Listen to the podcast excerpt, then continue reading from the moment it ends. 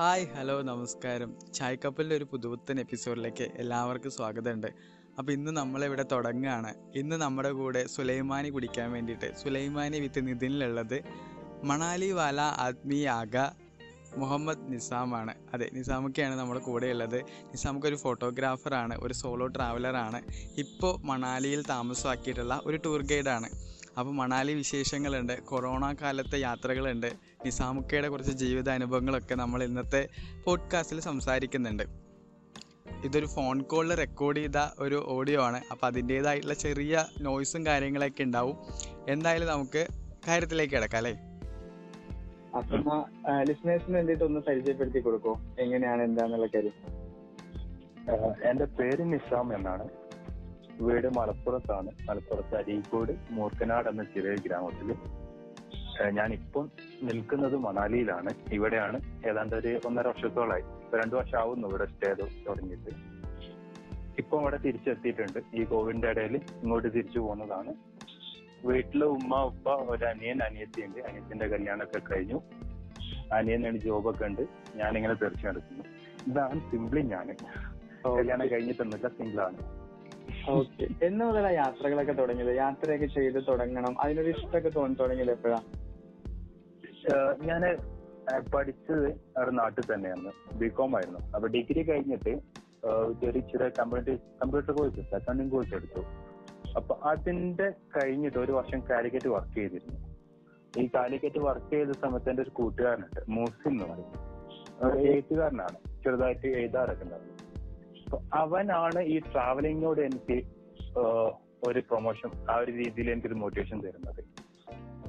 സാധാരണ ഒരു പത്രത്തിൽ അവൻ എഴുതുന്ന ഒരു പത്രത്തിന്റെ സൺഡേ സപ്ലിമെന്റിൽ അതിന്റെ ഒരു കുറിപ്പിൽ സൺഡേ സപ്ലിമെന്റിൽ ഓരോരുത്തരെ ഓരോ പോസ്റ്റുകൾ വരുമല്ലോ നോർമലി അപ്പൊ അത് എനിക്കും താല്പര്യമുണ്ട് എന്റെ എന്റെ എഴുത്ത് ഇങ്ങനെ വരുമെന്ന് ചോദിച്ചപ്പോ ഞാൻ എഴുതിയാൽ ഇങ്ങനെ വരുമെന്ന് ചോദിച്ചാൽ അവൻ പറഞ്ഞതാണ് ഈ ഒറ്റയ്ക്കൊരു യാത്ര പോ ഒരു യാതൊരു പ്ലാൻ ഇല്ലാതെ യാത്ര പോ എന്നിട്ട് ആ പോയ യാത്ര എന്റെ എഴുത്ത് ഞാൻ ഈ പത്രത്തിൽ കൊടുക്കാന്ന് പറഞ്ഞു.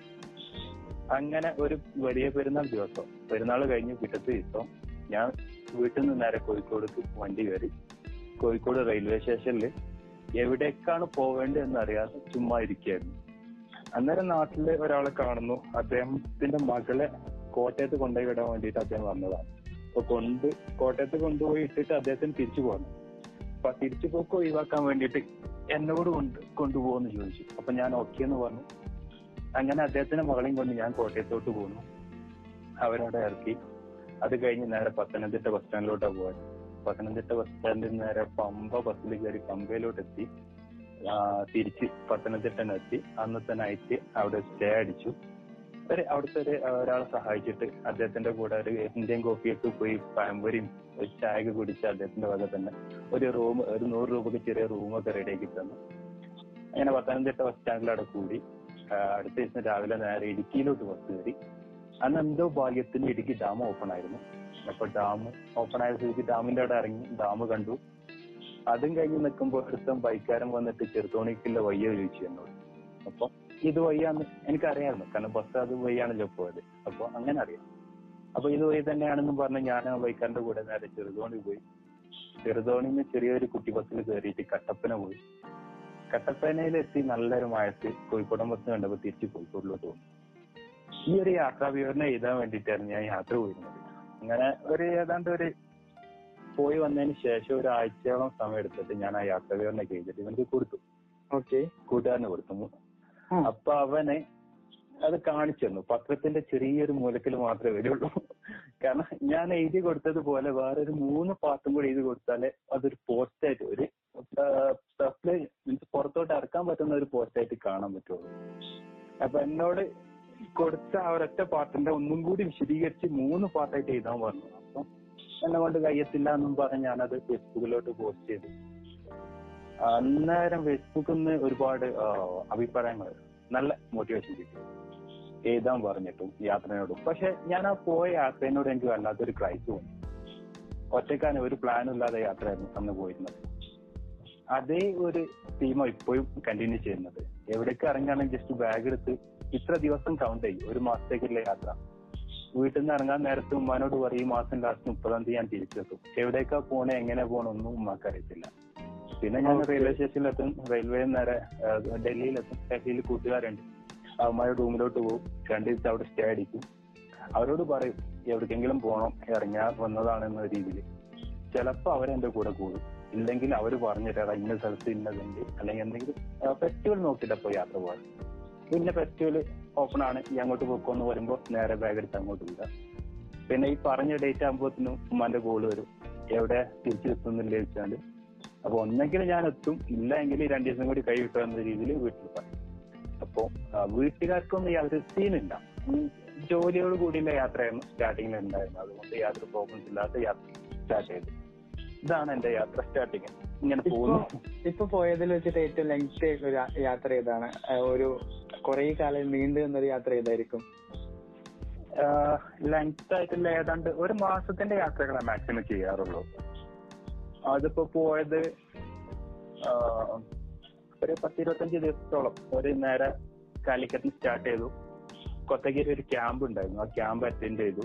അത് കഴിഞ്ഞിട്ട് നേരെ ഈരോട് കയറി ഈരോട് നിന്ന് നേരെ അടുത്ത് പോകുന്നത് ഭുവനേശ്വർ. ഈ പൂരി കൊണാർക്ക് അവിടെ എല്ലാം തങ്ങി. അത് കഴിഞ്ഞിട്ട് അടുത്തത് കൊൽക്കത്ത. കൊൽക്കത്തയിലെ ഒരു ഗർഭ ഫെസ്റ്റിവൽ ഗർഭ അല്ല കൊൽക്കത്തയിലെ നവരാത്രി ഫെസ്റ്റിവൽ നടന്നുകൊണ്ടിരിക്കുകയാണ് അപ്പൊ അതിന്റെ കുറെ ഫോട്ടോസും ഫോട്ടോസിന് ഒരു ചെറിയ ക്രൈസ് ഉണ്ട്. അപ്പൊ അവിടെ ഫോട്ടോസ് എടുക്കാൻ വേണ്ടിയിട്ട് കുറെ അവിടെ തെരുവിൽ തന്നെയായിരുന്നു പിന്നെ കുറെ ഫുഡ് ഐറ്റംസ് വെറൈറ്റി ഫുഡ് കിട്ടും. ഫ്രീ ആയിട്ട് ഫുഡ് കിട്ടും ആ സമയങ്ങളെല്ലാം അപ്പൊ ഇങ്ങനെയുള്ള ഇതിനോടൊക്കെ വല്ലാത്ത ക്രൈസ് ഈ നമ്മൾ പോകുന്ന ഇടത്തിൽ എന്തൊക്കെ കണ്ടാലും വാങ്ങി ടേസ്റ്റ് നോക്കുക എന്നുള്ള ഒരു ഹോബിയാണ് കോസ്റ്റ്ലി ആയി ഫുഡിന്റെ കാര്യത്തിൽ മാത്രമേ ഞാൻ ക്യാഷ് നോക്കാത്തുള്ളൂ. ബാക്കി എല്ലാ കാര്യത്തിലും ഞാൻ ക്യാഷ് ഡൗൺ ചെയ്യും. ട്രാവൽ ചെയ്യുകയാണെങ്കിൽ ലോക്കൽ കമ്പാർട്ട്മെന്റിലെ യാത്ര ചെയ്യാറുള്ളൂ. ടിക്കറ്റ് ഒന്നും ബുക്ക് ചെയ്യാറില്ല. ടിക്കറ്റ് ബുക്ക് ചെയ്യാത്ത മെയിൻ കാരണം എന്താ വെച്ചാൽ എന്റെ യാത്ര ഒരിക്കലും പ്ലാനിങ് അല്ല. ഓൾറെഡി നമ്മൾ ഇട്ട് വെച്ച പ്ലാൻ അല്ലാത്തതുകൊണ്ട് എവിടെയൊക്കെ സ്പോട്ടിൽ കിട്ടുന്ന ടിക്കറ്റ് അപ്പൊ ജനറൽ കമ്പാർട്ട്മെന്റിനാണ് യാത്ര പോകുന്നത്. ഈ കൊൽക്കത്തേക്കുള്ള യാത്ര എന്ന് പറയുന്നത് തന്നെ ഒരു ബംഗാളിനെയും കെട്ടിപിടിച്ചിട്ടാണ് പോകുന്നത്. ഞാൻ താഴോട്ട് ചെയ്യാതിരിക്കാൻ വേണ്ടിയിട്ട് അദ്ദേഹം കൂടെ കടന്നിന് ഒരു ബംഗാളി സ്ലീപ്പറിൽ നമ്മളെ ജനറൽ കമ്പാർട്ട്മെന്റ് ലഗേജ് വെക്കുന്ന ഏതാണ്ട് കയറി കിടക്കാൻ പറ്റും. അപ്പൊ ആ കടന്ന സ്ഥലത്ത് ഉണ്ടായിരുന്ന ഒരു ബംഗാളി കൂടെ കെട്ടി പിടിച്ചു താഴത്ത് വീഴാതിരിക്കാൻ വേണ്ടി ചെയ്ത പരിപാടിയാണ്. ഓക്കെ ആ രീതിയിലാണ് അവിടെ എത്തുന്നത് അവിടെ എത്തി നിൽക്കുന്ന സമയത്ത് രാത്രി നമ്മളെ റെസ്റ്റീസ് ഉണ്ട്. ഏഷ്യയിലെ ഏറ്റവും വലിയ റെസ്റ്റീസ് കൊൽക്കത്തയിലാണ്. അതിനുള്ളിൽ പോയി പെടുന്നതും അത് വഴി തെറ്റിയിട്ട് അങ്ങോട്ട് എത്തിപ്പെട്ടതാണ്. കാരണം ഒരു ആറ് കിലോമീറ്റർ ഡിസ്റ്റൻസിൽ ഒരു ഏരിയയിലെല്ലാം ഒരു പന്തൽ കെട്ടി വെച്ചിട്ടുണ്ട്. ആ പന്തലിലെല്ലാം ഉത്സവങ്ങൾ നടന്നുകൊണ്ടിരിക്കുകയാണ്. അപ്പൊ ഓരോന്ന് ഓരോരോ സ്ഥലത്ത് നിന്ന് അടുത്ത സ്ഥലത്തും ഞാൻ നടന്നുകൊണ്ടായിരിക്കും പോകുന്നത്. എനിക്കൊരു ഗൂഗിൾ മാപ്പ് ആദ്യം കിട്ടിയിട്ടുണ്ട്. ഇന്ന സ്ഥലത്തെല്ലാം പന്തലുണ്ട് എന്ന് പറഞ്ഞിട്ട്. അങ്ങനെ ഈ നടന്നു പോകുന്നതിന്റെ വഴിയിൽ ഞാൻ എത്തിപ്പെടുന്ന ഈ റെസ്ട്രീറ്റിന്റെ ഉള്ളിലോട്ടാണ് ആ റെസ്ട്രീറ്റ് എന്ന് പറയുന്നത് ആക്റ്റീവ് അല്ല അന്നത്തെ ദിവസം. കാരണം അന്നത്തെ ദിവസം അവിടെ ഉത്സവങ്ങളാണ്. ഈ ആഘോഷത്തിന്റെ ആ ഒരു രാവായതിനാൽ എല്ലാവരും നല്ല ഹാപ്പി സോങ്സ് ഡാൻസും പരിപാടിയൊക്കെ ആയിരുന്നു. ഞാൻ ആദ്യം പേടിച്ചെങ്കിലും പിന്നീട് ഓക്കെ നമ്മളും കൂളായി സേഫായി മൊത്തത്തിൽ അവിടെ കണ്ടു. അങ്ങനെ ഒരു രണ്ടു മൂന്ന് ദിവസം ഗോരഖ്പൂർ അവിടെ നിന്നു. അത് കഴിഞ്ഞിട്ട് പിന്നെ ഗോരഖ്പൂരിലോട്ട് കൊൽക്കത്തയിൽ നിന്ന് ഗോരഖ്പൂരിലോട്ട് ട്രെയിൻ കയറി. ഈ ഗോ- ഗോരഖ്പൂർ എത്തുമ്പോ എന്റെ വേറെ നാട്ടിൽ നിന്ന് ഒരു മൂന്ന് കൂട്ടുകാരും കൂടി അവിടെ എത്തിയിരുന്നു. അവരെ കൊണ്ട് അടുത്തത് നേരെ സുനോലി സുനോലിയിൽ നിന്ന് നേരെ കാഠ്മണ്ഡു നേപ്പാളിലോട്ട് കയറി. കാഠ്മണ്ഡുവിൽ ഒരു മൂന്നാൽ ദിവസം ഉണ്ടായിരുന്നു പ്രത്യേകിച്ച് കാണാനൊന്നുമില്ല. ഞങ്ങളെ യാത്ര എന്ന് പറയുന്നത് ഇന്ന സ്ഥലത്ത് അതൊരു ടോട്ടലി ഒരു പ്ലാൻ ഇല്ലാത്ത യാത്ര. ഇന്ന ഡേറ്റിന് പോവാം എന്നല്ലാതെ നേപ്പാളിൽ എവിടെയൊക്കെ എങ്ങനെയൊക്കെ അത് പ്ലാൻ വെച്ചിട്ടില്ല. ഗോരഖ്പൂരിന്റെ തൊട്ടടുത്ത് സുനോലിയാണ്. സുനോലിൽ നിന്ന് എനിക്ക് ഞങ്ങൾക്ക് ബസ് കിട്ടുന്നത് കാഠ്മണ്ഡുവിലോട്ടാണ്. അതുകൊണ്ട് കാഠ്മണ്ഡുവിലോട്ട് പോയി. പൊക്രയിലോട്ടാണ് കിട്ടിയെങ്കിൽ ഞങ്ങൾ പൊക്രയിലോട്ട് പോയിരുന്നു. കാഠ്മണ്ഡുവിൽ എത്തി കഴിഞ്ഞിട്ട് എന്താ പരിപാടി എന്ന് വെച്ച് കഴിഞ്ഞാൽ ചുമ്മാ അവിടെ ചുറ്റിക്കറങ്ങുക അവിടെ എത്തിയിട്ടാണ് ഓരോ ഗൂഗിളിൽ മാപ്പ് എടുത്ത് നോക്കുന്നത്. നിയർ ബൈ ടൂറിസ്റ്റ് പ്ലേസ് ഏതൊക്കെയാണെന്ന്. അപ്പൊ ഇന്ന സ്ഥലങ്ങൾ ഉണ്ടെന്ന് പറഞ്ഞ് ഓരോ ദിവസവും ഒരു ഉച്ച വരെ കടന്നുറങ്ങുന്ന ഫീൽ അല്ലാതെ രാത്രി രണ്ടു മണി വരെ ഞങ്ങളെല്ലാം ആക്റ്റീവ് ആയിരിക്കും. രണ്ടു മണി മൂന്ന് മണിക്കാണ് വന്ന് കിടക്കുന്നത്. അത് ഉച്ച വരെ കിടന്നുറങ്ങും. എന്നിട്ടാണ് വൈകുന്നേരവും ഈ രാത്രി സമയമാണ് ഞങ്ങൾ ഫുൾ എൻഗേജ് ആവുന്നത്. അന്നേരമാണ് അവിടെ മൊത്തത്തിൽ ഒരു ഹാപ്പി മൂഡ് ഫുൾ ഒരു പാർട്ടി മൂഡ് ഏരിയ ആണ് ഈ കാഠ്മണ്ഡു എന്ന് പറയുന്നത്. നൈറ്റ് ആയിട്ട് മൊത്തം സോങ്സും അതേമാതിരി കുറെ ബാറുകളെല്ലാം ഉണ്ട്. ഡാൻസ് ബാറുകൾ പിന്നെ അതേമാതിരി അമ്പലങ്ങളിലെല്ലാം ലൈറ്റ് എല്ലാം വെച്ചിട്ടും മൊത്തത്തിൽ കടകളെല്ലാം ലൈറ്റും സോങ്സും ഒക്കെ വെച്ചിട്ട് അടിപൊളി ഹാപ്പി ഒരു ഹാപ്പി മൈൻഡ് ഏരിയ അപ്പൊ അതങ്ങനെ ഫുള്ളായിട്ട് കണ്ടു. അവിടുന്ന് നേരെ കിസുവാൻ നാഷണൽ പാർക്ക് റെയിനോനെ കാണാൻ. അവിടുന്ന് റെയിനോനെ കിട്ടി. അത് കഴിഞ്ഞിട്ട് നേരെ പൊക്കറ. പൊക്കറന്ന് തിരിച്ച് സൊനോലി. സൊനോലിയിൽ നിന്ന് നേരെ ഗർപ്പൂർ ഗർപ്പൂർ നേരെ നാട്ടിലോട്ട്. പക്ഷെ ഏതാണ്ട് ഒരു ടോട്ടൽ എന്റെ ഒരു യാത്ര എന്ന് പറയുന്നത് പത്ത് ഇരുപത്തെട്ട് ദിവസങ്ങളും നീണ്ടുന്നതാണ് അതാണ് പോയത് ലോങ് എന്ന് പറയുന്നത്. ഓക്കെ ബാക്കിയുള്ളതൊക്കെ അതിന്റെ താഴോട്ട് ഒരു ഇരുപത് ദിവസം പതിനഞ്ച് ദിവസമൊക്കെ ആയിരുന്നു. അത് ശരി. ഇപ്പൊ ഒരു യാത്രേനെ ഒന്ന് ഡിഫൈൻ ചെയ്യാൻ പറഞ്ഞു കഴിഞ്ഞാൽ അല്ലെങ്കിൽ ഒരു യാത്ര കംപ്ലീറ്റ് ആയെന്ന് തോന്നുന്നത് എപ്പോഴായിരിക്കും? യാത്ര കംപ്ലീറ്റ് യാത്രക്കാരെന്ന് പറയുന്നത് പല രീതിയിലാണ്. അപ്പൊ ഞാൻ ഇത് പറഞ്ഞു കഴിഞ്ഞാൽ എല്ലാവർക്കും ഇത് ഓക്കെ ആവണമെന്നില്ല. കാരണം സിംഗിൾ ആയിട്ട് യാത്ര പോകുന്നവരുണ്ട്. ഗ്രൂപ്പായിട്ട് യാത്ര പോകുന്നവരുണ്ട്. ഒരു ടീമായിട്ട് നാലഞ്ചോ പേര് പോകുന്നതും ഇരുപതോളം പേര് പോകുന്നതും രണ്ടും രണ്ട് തന്നെയാണ്. അപ്പൊ അങ്ങനെ ഒരു കോളേജ് ട്രിപ്പ് അങ്ങനെ പോകുന്നവരുണ്ട്. അപ്പൊ ഇതിൽ എന്താ സംഭവിക്കുന്ന വെച്ചാൽ ഓൾറെഡി പ്ലാൻഡ് ആയിരിക്കും അധികം യാത്രകളും. സോളോ യാത്ര അല്ലാത്ത എല്ലാ യാത്രകളും പ്ലാൻഡ് ആയിരിക്കും. കാരണം അധികവും അവർക്ക് വേണ്ട ബുക്ക് ഹോട്ടൽസും റൂമും എല്ലാം ബുക്ക് ചെയ്തിട്ടുണ്ടാവും. പിന്നെ വരാനുള്ളതും പോകാനുള്ള ടിക്കറ്റ് എല്ലാം എടുത്തിട്ടുണ്ടാവും. അപ്പൊ എന്റെ യാത്ര ഇങ്ങനൊന്നും അല്ലാത്തതുകൊണ്ട് നമ്മൾ പോക ഇന്ന് ഇന്നാണ് തീരുമാനിക്കുക. നാളെ ഇറങ്ങിയാലോ എന്നുള്ളത്. അപ്പൊ ഉമ്മാനോട് പറയും. ഉമ്മാനോട് പറഞ്ഞു കഴിഞ്ഞാൽ നാളത്തേക്ക് അന്ന് ആ സമയം ഇറങ്ങാൻ സമയത്ത് എന്തൊക്കെ ഫുഡ് വീട്ടിൽ റെഡി ആക്കാൻ പറ്റും? ആ ഫുഡെല്ലാം എന്റെ ഉമ്മ റെഡി തരും. അതൊരു ഹാപ്പിനെസ് എന്നിട്ട് നമ്മൾ ബാഗ് എടുത്ത് ഇറങ്ങാം പക്ഷെ നമ്മൾ ഒരു നാട്ടിലോട്ട് കയറി കഴിഞ്ഞാൽ അവിടുത്തെ ടൂറിസം പ്ലേസ് എനിക്ക് കാണണം നിർബന്ധമില്ലായിരുന്നു. പക്ഷെ അവിടുത്തെ ഗ്രാമങ്ങളിലോട്ട് ഇറങ്ങാൻ എനിക്ക് താല്പര്യം.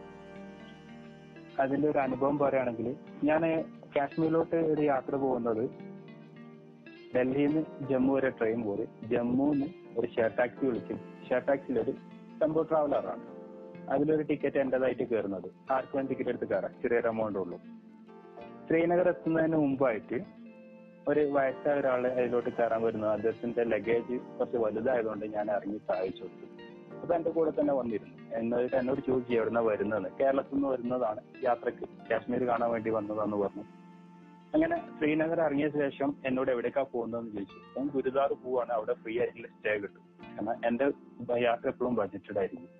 അപ്പൊ ഫ്രീ ആയിട്ടുള്ള സ്റ്റേ കിട്ടും അങ്ങോട്ടാ പോകുന്നതെന്ന് പറഞ്ഞു.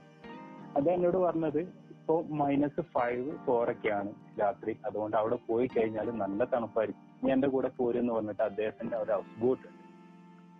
ഒരു അവിടുത്തെ നദിന്റെ തൊട്ട തൊട്ടടുത്ത ഒരു ഹൗസ് ബോട്ടിലാണ് അദ്ദേഹം താമസിക്കുന്നത്.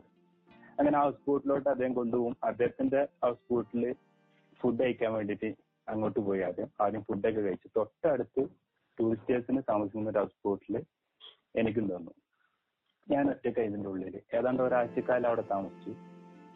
ആ ഒരാഴ്ചക്കാലം താമസിച്ചതിൽ അവിടെ മെയിനായിട്ട് കാണാനുള്ള സ്ഥലങ്ങൾ എന്ന് പറയുന്നത് പഹൽഗാമ ഗുൽമർഗ് സോനമർഗ് ഈ ഒരു മൂന്ന് സ്ഥലങ്ങൾ ദാൽ ലേക്ക് ഇതാണ്. പക്ഷെ ഈ ദാൽ ലേക്ക് ഞാൻ ഇറങ്ങിയിട്ടുണ്ട് ഈ പഹൽഗാമും ഗുൽമർഗും സോനമർഗ് ഞാൻ പോയിട്ടില്ല. പകരം ആ ഏരിയയിലെ ലോക്കൽ എല്ലാ കടകളിലും ഞാൻ പോയിട്ടുണ്ട്. ജസ്റ്റ് റൗണ്ട് അപ്പ് ആയിരുന്നു. ഒരു സ്ഥലത്ത് നിന്ന് ചുമ്മാ അങ്ങനെ നടക്കാൻ തുടങ്ങി. ഗൂഗിൾ മാപ്പ് ഇട്ടിട്ടാണ്. അതങ്ങനെ അതിന്റെ ഇടയിൽ കിട്ടുന്ന കുറെ ഫോട്ടോസ് ആരെങ്കിലും ഒരാൾ പരിചയപ്പെടും. ഒരു പോലീസ് ഓഫീസറെ പരിചയപ്പെട്ടിരുന്നു. ഒരു പാർക്കിന്റെ ഉള്ളിൽ പെട്ടിട്ട് പുറത്തോട്ട് ഇറങ്ങാൻ വഴി കാണാതെ ഇങ്ങനെ ചുറ്റി നടന്നപ്പോ ഒരാളോട് ചോദിക്കുന്നു. അപ്പൊ ആരാണ്? എന്താണെന്ന് ചോദിച്ചപ്പോൾ ഇങ്ങനെ യാത്ര വന്നതാണെന്ന് പറഞ്ഞ് ഇവിടെ സ്പെഷ്യൽ ആയിട്ട് നല്ലൊരു ബിരിയാണി കിട്ടുന്നു പറഞ്ഞ് അദ്ദേഹം എന്നെ കൊണ്ടുപോയിട്ട് ഒരു കാർ എടുത്ത് രണ്ട് കിലോമീറ്ററോളം പോയിട്ട് ഒരു ബിരിയാണി അദ്ദേഹം കഴിച്ചതായിട്ട് എനിക്ക് വേണ്ടി ബിരിയാണി വാങ്ങി തന്നു ഞാൻ കഴിക്കുന്നവരെ നോക്കി നിന്നു. അദ്ദേഹം കഴിക്കുന്നില്ല. അദ്ദേഹം ഓൾറെഡി കഴിച്ചതാ ഫുഡ് എന്നിട്ട് എന്നെ എവിടുന്നാണോ കിട്ടിയത് അവിടെ കൊണ്ടുപോയി ഡ്രോപ്പ് ചെയ്തു. അപ്പൊ ഇങ്ങനെ ഓരോ അനുഭവങ്ങൾ നമുക്ക് കിട്ടുന്നുണ്ട്. അപ്പൊ ഒരുപാട് നമ്മൾ എവിടെങ്കിലും എന്തെങ്കിലും സ്ഥലത്ത് നമ്മൾ കാണാൻ പോകുമ്പോൾ അവിടെ ഉണ്ടാക്കി വെച്ച് കാണാതെ അവിടെ വേറെ എന്തെങ്കിലും സ്പെഷ്യൽ ആയിട്ട് ഉണ്ടോ എന്നുള്ളത് ജസ്റ്റ് അറിഞ്ഞു വെച്ചു അപ്പോ നമുക്ക് യാത്രയിൽ കിട്ടുന്ന എന്താ വെച്ചാൽ മെമ്മറീസ് മാത്രം. അത് ചെറുതായിക്കോട്ടെ വലുതായിക്കോട്ടെ. ഇപ്പൊ ഒരാൾ ചോദിക്കുന്ന സമയത്ത് നമുക്ക് പറയുമ്പോൾ തന്നെ നമുക്കൊരു ഹാപ്പിനെസ് കിട്ടുന്നു. മരിക്കുന്നതിന് മുമ്പ് ഓർക്കാൻ വേണ്ടി കുറച്ച് മെമ്മറീസ് ദരിദ്ര ട്രാവലിംഗ് ഈ മെമ്മറീസ് ഒന്നും ഇല്ലാത്ത ഒരു യാത്ര എന്ന് പറയുന്നത് അതൊരു ഇതില്ല അതിനൊരു താല്പര്യമില്ല. ഓക്കെ. രാത്രി യാത്ര ചെയ്യുന്നതാണോ പകൽ യാത്ര ചെയ്യുന്നതാണോ കൂടുതൽ ഇഷ്ടം തോന്നാറ്? ഇപ്പൊ നേരത്തെ രാത്രിന്റെ കാര്യങ്ങൾ ഇങ്ങനെ മെൻഷൻ ചെയ്തപ്പോ എനിക്ക് തോന്നിയതാണ്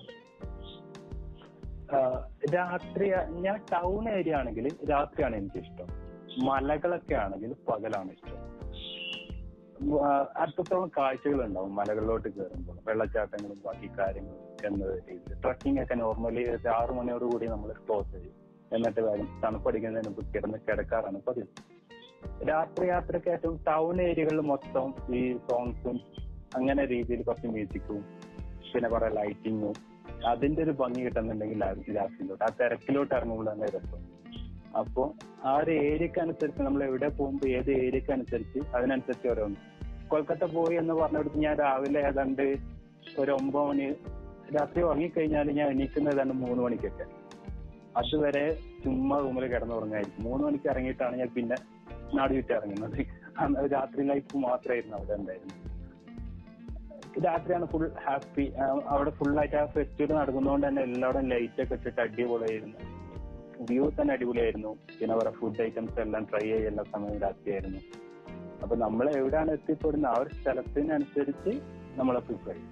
രാത്രി രാത്രി ഉണ്ടെങ്കിൽ രാവിലെ ഉണ്ടെങ്കിൽ രാവിലെ.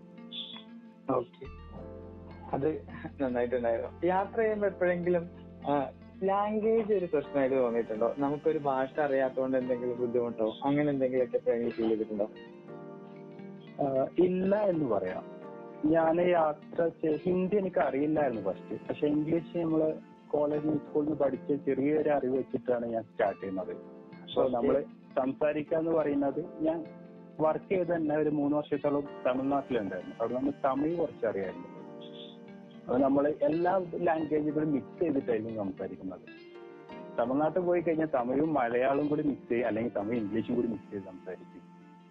നമുക്കൊരു പ്യൂർ ആയിട്ട് ഇല്ല അറിയത്തില്ല. പക്ഷെ ഹിന്ദി ഇങ്ങോട്ട് കയറി കഴിഞ്ഞാൽ ആദ്യ തുടക്കത്തിൽ ഹിന്ദി ഇംഗ്ലീഷും കൂടി മിക്സ് ചെയ്തിട്ട് സംസാരിക്കാൻ തുടങ്ങി അപ്പൊ ഹിന്ദി അറിയാത്ത ഒരുപാട് ഇംഗ്ലീഷ് അറിയാത്ത ഒരുപാട് പേരുണ്ട്. അവിടേക്ക് വരുമ്പോൾ നമുക്ക് കുറച്ച് സ്ട്രഗ്ലിംഗ് ഉണ്ടായിട്ടുണ്ട്. പക്ഷെ ഇപ്പൊ ഹിന്ദി പക്കയാണ് നോ പ്രോബ്ലം അതുകൊണ്ട് ഹാപ്പി ആയിട്ട് പോകുന്നത് ഓക്കെ ഈ കൊറോണ കാലത്തെ ഒരു യാത്രകൾ അല്ലെങ്കിൽ കൊറോണ കാലം ജീവിതത്തിൽ എന്തെങ്കിലും മാറ്റം കൊണ്ടുവന്നതായിട്ട് തോന്നുന്നുണ്ടോ? കുറച്ച് കാലം ഇങ്ങനെ വീട്ടിലേക്ക് ഇരിക്കേണ്ടി വന്നപ്പോ നിന്നൊക്കെ തിരിച്ചു വന്നിട്ട് വീട്ടിൽ ഇരിക്കേണ്ടി വന്നപ്പോഴൊക്കെ പേഴ്സണൽ ആയിട്ട് എന്തെങ്കിലും മാറ്റം വന്ന പോലെയോ? അല്ലെങ്കിൽ തിരിച്ചിപ്പോ മണാലിക്ക് പോയ ഒരു യാത്രയൊക്കെ എങ്ങനെയായിരുന്നു? പേഴ്സണൽ ആയിട്ട് മാറ്റം വരുന്നതെന്ന് ചോദിച്ചാൽ ഉമ്മാന്റെ അടുത്ത് ഫുഡ് കഴിച്ചത് ഒരു അഞ്ചാറ് മാസത്തോളം ഇരുന്നത് ഈ കൊറോണ കാലത്തായിരുന്നു അതുകൊണ്ട് ഒരു ആറ് കിലോ തടി കൂടി. ഒരു മാറ്റം വന്നിട്ടില്ല. കൊറോണ യാത്ര എങ്ങനെ വെച്ചാൽ ഞാൻ മണാലിയിൽ നിൽക്കുന്ന സമയത്താണ് നാട്ടിൽ കൊറോണ വരുന്നത്. അപ്പൊ. ഞാനിവിടെ മണാലിയിൽ ഉണ്ടായിരുന്നു ഇവിടെ ആദ്യം കേരളത്തിലാണ് കൊറോണ വന്നത്. പുറത്തൊക്കെ പിന്നെയാണ് വന്നത് സ്റ്റേറ്റിൽ അതെ. അപ്പൊ നാട്ടിലൊക്കെ ഏതാണ്ട് ലോക്ക്ഡൌൺ ഒക്കെ ആയ സമയത്ത് തന്നെ ഞാൻ ഇവിടെ ഓപ്പൺ ആയിരുന്നു. അന്നേരം ഞാൻ ഡൽഹിയിലോട്ട് കയറി കൂട്ടുകാരനുണ്ട്. അവന്റെ കൂടെ ഉത്തരാഖണ്ഡ് ഒരു ട്രിപ്പ് പോയിരുന്നു. ഒരു ആറേ ദിവസത്തെ ട്രിപ്പ് ആയിരുന്നു.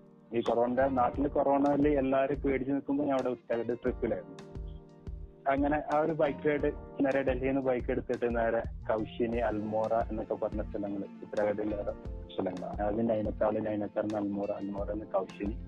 അങ്ങനെ തിരിച്ചു റിട്ടേൺ ഒരു ഏഴ് ദിവസത്തെ ട്രിപ്പ് തിരിച്ച് ഡൽഹിയിലെത്തിയപ്പോ ലോക്ക്ഡൌൺ ലോക്ക്ഡൌൺ കൂടെ എനിക്ക് തിരിച്ച് മണാലിയിലേക്കും പോരാൻ വയ്യ നാട്ടിലോട്ടും പോരാൻ വയ്യ എന്നൊരവസ്ഥയിൽ ഞാൻ ഡൽഹിയിൽ പോയി.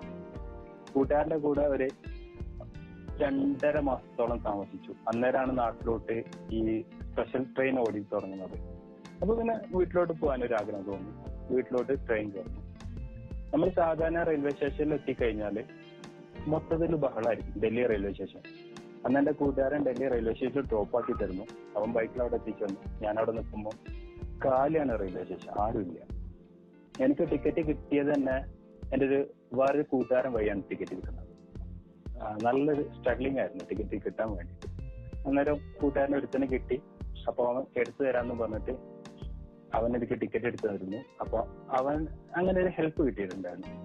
ഒരു അണ്ണോ നിന്ന് ഒരു കോൾ വന്നു അതേ സമയത്ത് ഞാൻ ജസ്റ്റ് വെയിറ്റിംഗ് നിൽക്കും ഒരു മണിക്കൂർ മുമ്പ് റെയിൽവേ സ്റ്റേഷനിൽ എത്തിയിട്ടുണ്ട്.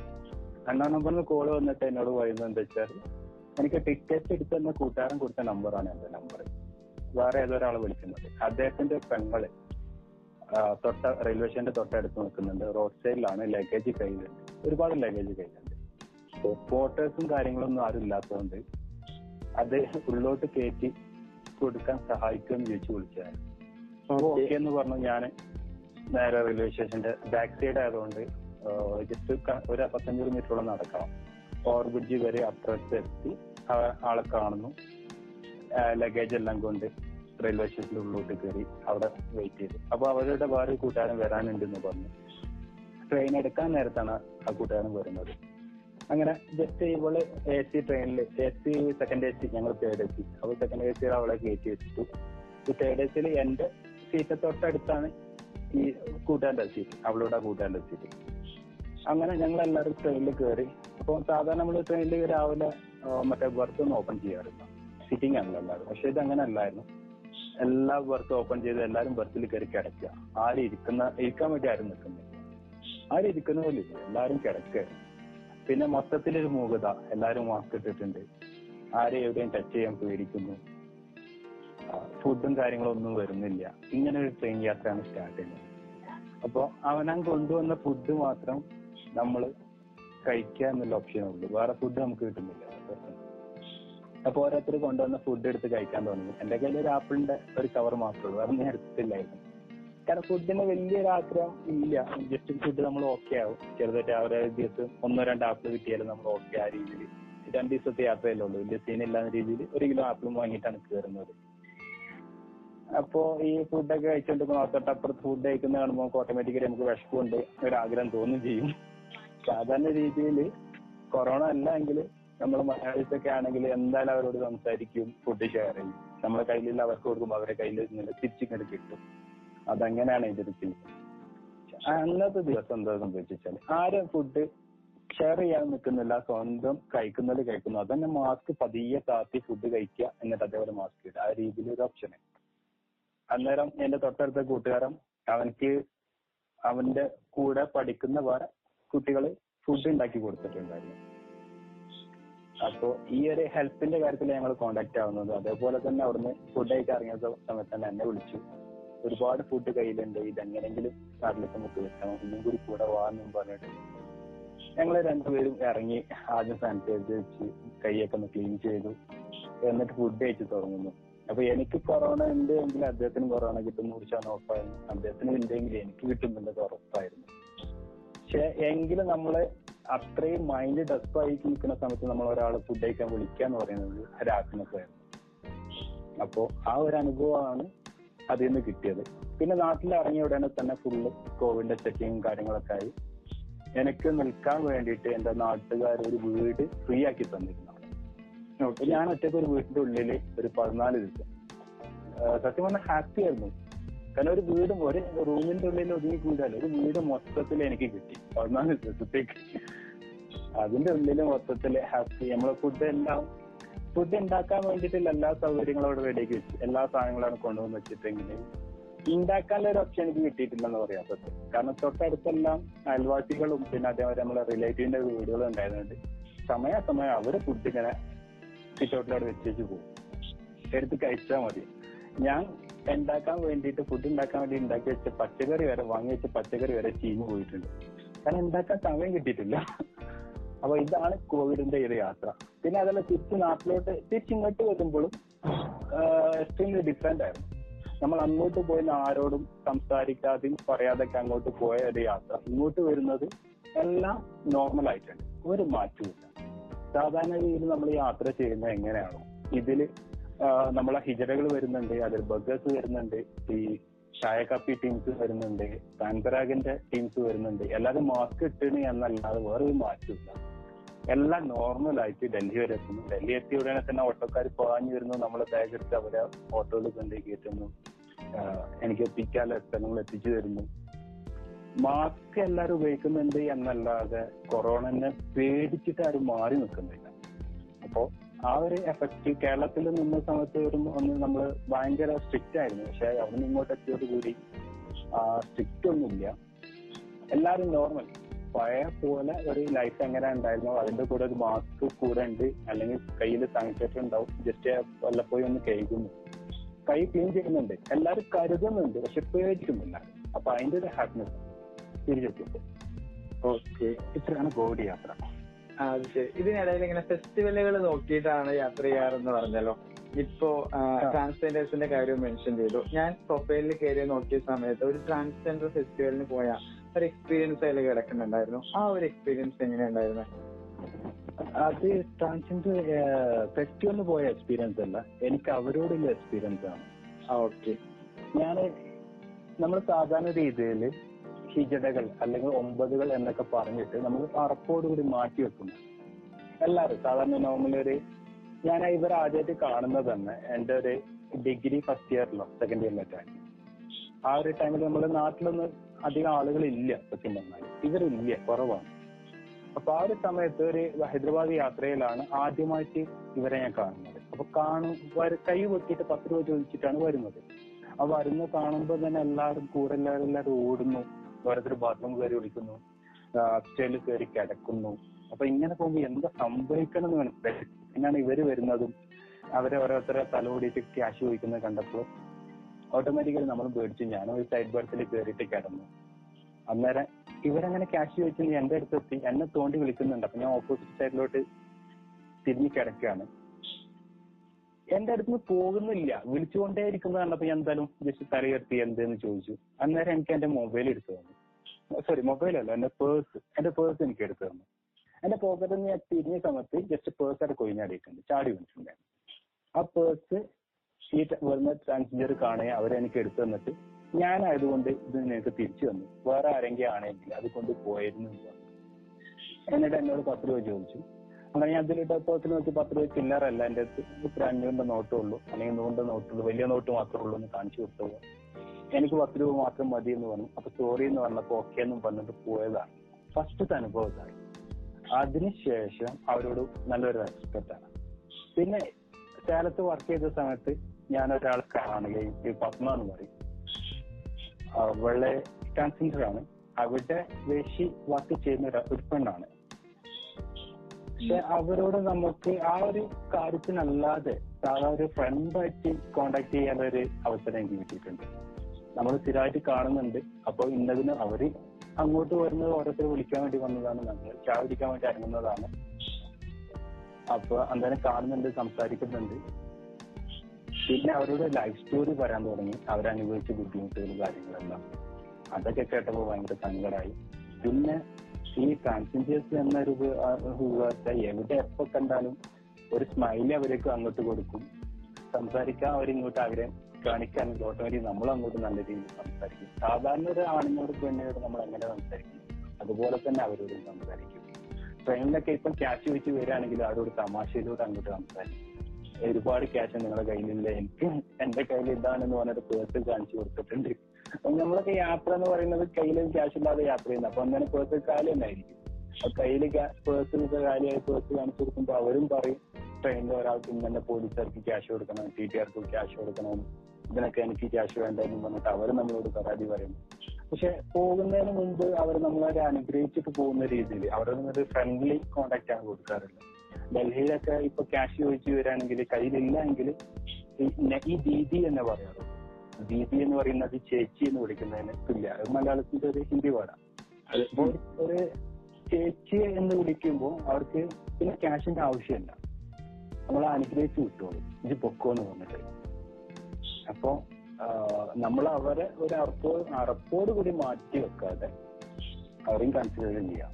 നമ്മളെ ലൈഫിൽ നമ്മളും ജസ്റ്റ് അതിൽ നിന്ന് എങ്ങനെ രക്ഷപ്പെട്ട് ഇങ്ങോട്ട് എത്തിയതാ നമ്മൾ ആണായിട്ടും അല്ലെങ്കിൽ പെണ്ണായിട്ടും നിൽക്കുന്നത് നമ്മളെ ഇതുകൊണ്ടൊന്നല്ല ഭാഗ്യം ഭാഗ്യം കൊണ്ട് മാത്രമാണ്. അവരുടെ നിർഭാഗ്യം കൊണ്ടാണ് അവർ അങ്ങനെ ആയി പോയത് അല്ലാതെ യാതൊരു തെറ്റ് അവർ ചെയ്തിട്ടില്ല. നമ്മളെ പോലെ ഒരു ജനം തന്നെ അവർ വിളിച്ചത് അവർ ജനിച്ചിട്ട് ഇങ്ങനെ ആയിപ്പോയി. അപ്പൊ അത്രേ ഉള്ളൂ. സാധാരണ നമ്മൾ മനുഷ്യന്മാരെ എങ്ങനെയൊക്കെ കാണുന്നു. അതുപോലെ തന്നെ അവരെയും കാണാൻ ട്രീറ്റ് ചെയ്യുക. അത് നമ്മൾ കൂട്ടത്തിൽ ഞാനൊക്കെ അഭിമാനത്തോടു കൂടി പറഞ്ഞ ഒരു സംഭവമായിരുന്നു. എനിക്കൊരു ട്രാൻസ്ജെൻഡർ ഫ്രണ്ട് ഉണ്ട്. സത്യമായിട്ട് അഭിമാനത്തോട് പറയാം. നമുക്ക് എത്ര പേർക്ക് ഉണ്ട് അങ്ങനെ ഒരു ഫ്രണ്ട് അവരോട് സംസാരി ലൈംഗിക ചുവ ഇല്ലാതെ നല്ല രീതിയിൽ സംസാരിക്കാൻ പറ്റിക്കഴിഞ്ഞാൽ അതാണ് അവർക്ക് ഏറ്റവും ഇഷ്ടം. അവരോട് എല്ലാരോടും അവ നമ്മൾ അവർ കോണ്ടാക്ട് ചെയ്യുന്ന എല്ലാവരും ആ ഒരു രീതിയിൽ കോണ്ടാക്ട് ചെയ്യുന്നത് കൊണ്ട് അവർക്കൊരു പേടിയാണ് കാര്യം അല്ലെങ്കിൽ ക്യാഷ് പെട്ടെന്ന് കിട്ടാൻ വേണ്ടിയിട്ട് അവർ ആ രീതിയിലോട്ട് മാറുന്നുണ്ട്. പക്ഷെ സാധാരണ നോർമൽ രീതിയിൽ അവരോട് കോണ്ടാക്ട് ചെയ്ത് കഴിഞ്ഞാൽ അവരും നമ്മളോട് നോർമലാണ് നമ്മളെ ഒരു ഫ്രണ്ട് പോലെ തന്നെ കണക്കാക്കുന്നു കാണുന്നു. ഓക്കെ ഇതേപോലെ തന്നെയാണ് കേട്ടോ ഞാൻ പ്രൊഫൈലിൽ കണ്ട വേറൊരു കാര്യമാണ്. സ്കൂബ ഡ്രൈവിംഗ് സ്കൂബ ഡ്രൈവിംഗിന്റെ ഒരു എക്സ്പീരിയൻസ് ഒരു ദിവസം ഒരു ബോട്ടിൽ നിന്ന് കടലിലേക്ക് എടുത്തു ചാടുന്ന ഒരു വീഡിയോ കണ്ടിട്ടുണ്ടായിരുന്നു. അതിന്റെ കൂടെ മാരിയാന്റെ ഒരു എക്സ്പീരിയൻസ് ഒക്കെ വെച്ചിട്ട് ആ ഒരു എക്സ്പീരിയൻസ് എങ്ങനെയായിരുന്നു?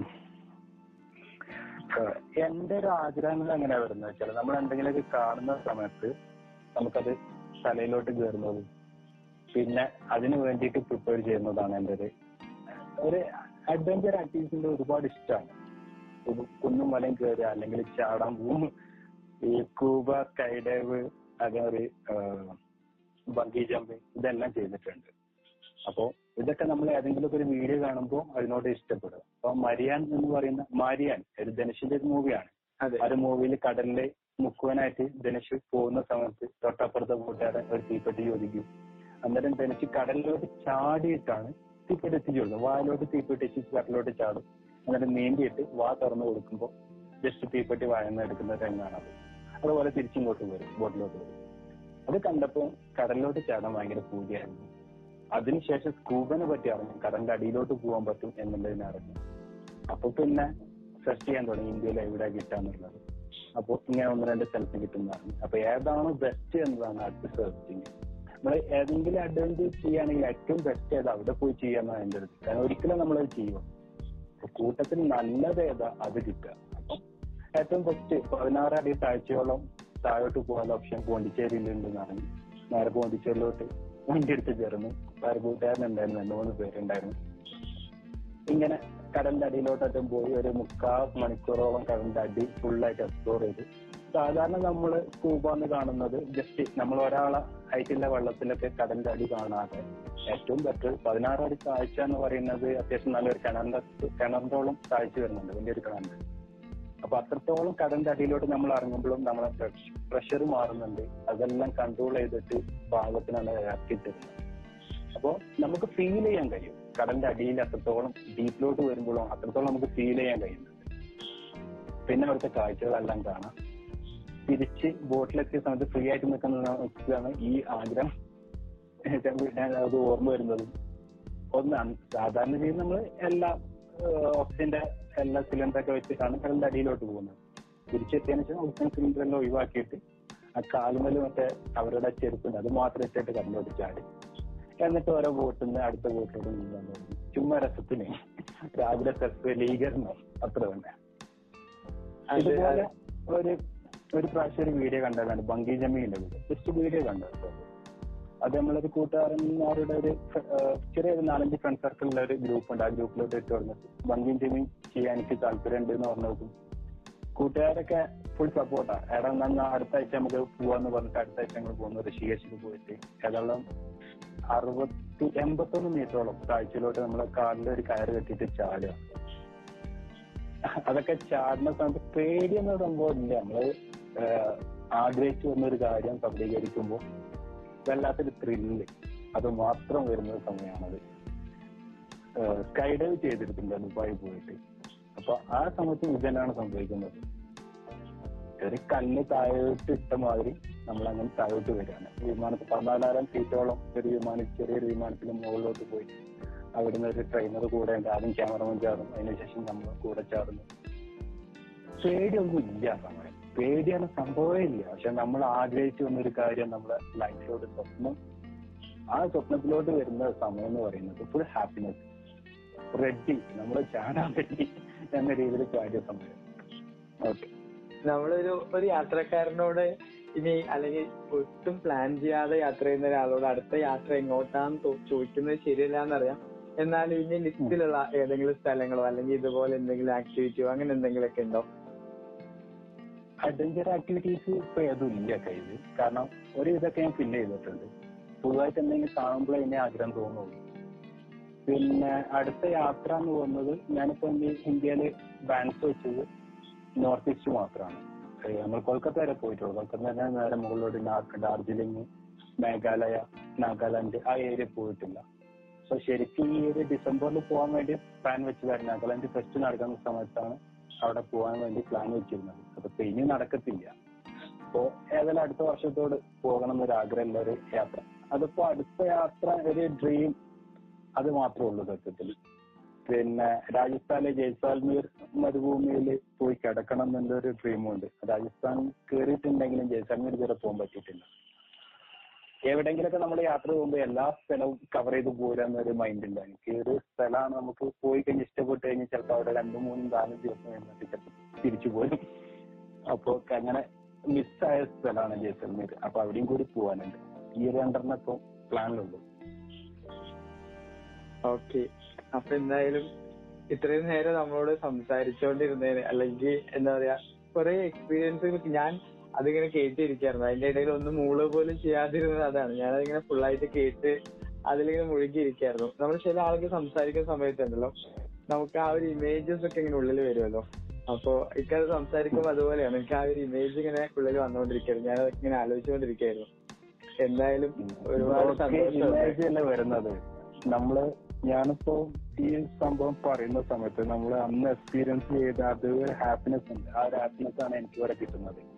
അപ്പൊ ഒരു യാത്രികനെ ഏറ്റവും എന്താണ് ബെനിഫിറ്റ് എന്ന് ചോദിച്ചു കഴിഞ്ഞാൽ ഈ ഒരു ഹാപ്പിനെസ് തന്നെ. അവൻ എന്തെങ്കിലും എവിടെയെങ്കിലുമൊക്കെ പോയിട്ട് എന്തെങ്കിലും അനുഭവം കിട്ടിയിട്ടുണ്ടെങ്കിൽ ലൈഫിൽ മരിക്കുവോളും ആ ഒരു ഹാപ്പിനെസ് എപ്പോഴും അവന്റെ ഫേസിൽ കിട്ടും. അതൊന്ന് ഓർക്കുമ്പോൾ സമയത്ത് നമ്മളെ മൈൻഡ് ഓട്ടോമാറ്റിക്കലി കൂൾ ആവും. ഒരു ഹാപ്പി മൈൻഡ് ആവും. അപ്പോ ഒരുപാട് ക്യാഷിന്റെ ചിലപ്പോൾ നഷ്ടമായിരിക്കും നമുക്ക്. പക്ഷെ നമുക്ക് കിട്ടുന്ന ഈ അനുഭവങ്ങൾ ഒരിക്കലും അത് വേറെ ഒന്നും കിട്ടില്ല അത് നൂറ് ശതമാനം ഉറപ്പാണ്. ആ ക്യാഷ് കൊണ്ട് ഒരു കാറ് വാങ്ങിക്കഴിഞ്ഞാൽ അതിന്ന് കാറ് വീട്ടിലെ മുറ്റത്തുണ്ടാവും. പക്ഷെ അതിനോട് നേപ്പാൾ ട്രിപ്പ് പോയി വന്നു കഴിഞ്ഞാൽ ആ നേപ്പാൾ ട്രിപ്പിൽ ഒരുപാട് അനുഭവങ്ങൾ മരിക്കോളം അത് കൂടെ തന്നെ ഉണ്ടാവും. ഓക്കെ അപ്പൊ എന്തായാലും താങ്ക്സ് ഉണ്ട്. ഇല്ല നല്ല നല്ലൊരു കോൺവെർസേഷൻ ആയിരുന്നു. എന്റെ കഥകൾ അല്ലെങ്കിൽ എക്സ്പീരിയൻസ് ഒക്കെ കേട്ടിരിക്കാൻ വേണ്ടി നല്ല രസമുണ്ടായിരുന്നു. ഞാൻ ഇതുപോലെ ഇക്കേന്റെ പ്രൊഫൈലിൽ വായിച്ച ഒരു കാര്യമാണ്. ഒരു യാത്രക്കാരൻ ആദ്യം കഥകൾ കേൾക്കും. പിന്നീട് അവൻ പതിയെ കഥകൾ പറഞ്ഞു തുടങ്ങും എന്ന് പറയുന്ന സംഭവം അപ്പോ അതേപോലെ ഞാൻ ഞാനിങ്ങനെ അത് കേട്ട് ഇരിക്കായിരുന്നു. ഇപ്പൊ പറഞ്ഞ കഥകളൊക്കെ കേട്ടിരിക്കായിരുന്നു. അപ്പൊ എന്തായാലും ഒരുപാട് സന്തോഷമുണ്ട്. ഇനിയും എന്തായാലും നമുക്ക് ഇതുപോലെ കഥകളൊക്കെ പറയാൻ വീണ്ടും ചായക്കപ്പലിൽ വരണം. നമുക്ക് ഇനി സംസാരിക്കണം അപ്പോ ഇനി എന്താ നാട്ടിലോട്ടൊക്കെ എന്നാ ഇനി വരുന്നത് അങ്ങനെ ചോദ്യമില്ല. ഒരു പ്ലാൻ ഇല്ല നാട്ടിൽ എന്തെങ്കിലും അത്യാവശ്യം വരുന്ന സമയത്ത് ഇനി നാട്ടിലോട്ട് ഉണ്ടാവുള്ളൂ. അതോടെ ഇവിടെ തന്നെ ഉണ്ടാവും. ഓക്കെ. പ്രത്യേകിച്ച് പ്ലാൻ ഇല്ല അതെ. ഒന്നിനോടും പ്ലാൻ ചെയ്യാതെ ചെയ്യുന്ന യാത്രക്കാരനായതുകൊണ്ട് ഇനി അത് അങ്ങനെ ഒരു ചോദ്യം ഇനി ചോദിക്കുന്നില്ല. ലൈഫിലെ പ്രത്യേകിച്ച് യാതൊരു പ്ലാനും ഇല്ല. വരുന്നിടത്ത് വെച്ച് കാണാവുന്ന രീതിയിലാണ് ലൈഫ് മുന്നോട്ട് പോകുന്നത്. ഓക്കെ. അപ്പൊ എന്നാ ശരി എന്തായാലും സംസാരിക്കാൻ കഴിഞ്ഞതിൽ ഒരുപാട് സന്തോഷം. ഓക്കെ അപ്പൊ താങ്ക്സ് ഈ ഒരു ചായക്കോപ്പിലെ ഒരു അവസരം തന്നതിന് ഒരുപാട് നന്ദിയുണ്ട് കേട്ടോ. നമ്മളെ കുഞ്ഞുഞ്ഞിനും ആ നന്ദി കിടക്കും. കുഞ്ഞുവിനാണ് എല്ലാം നന്ദി. എനിക്ക് പരിചയപ്പെടുത്തി തന്നതിനും കുഞ്ഞുവിനോട് ഒരുപാട് നന്ദിയുണ്ട്. Okay okay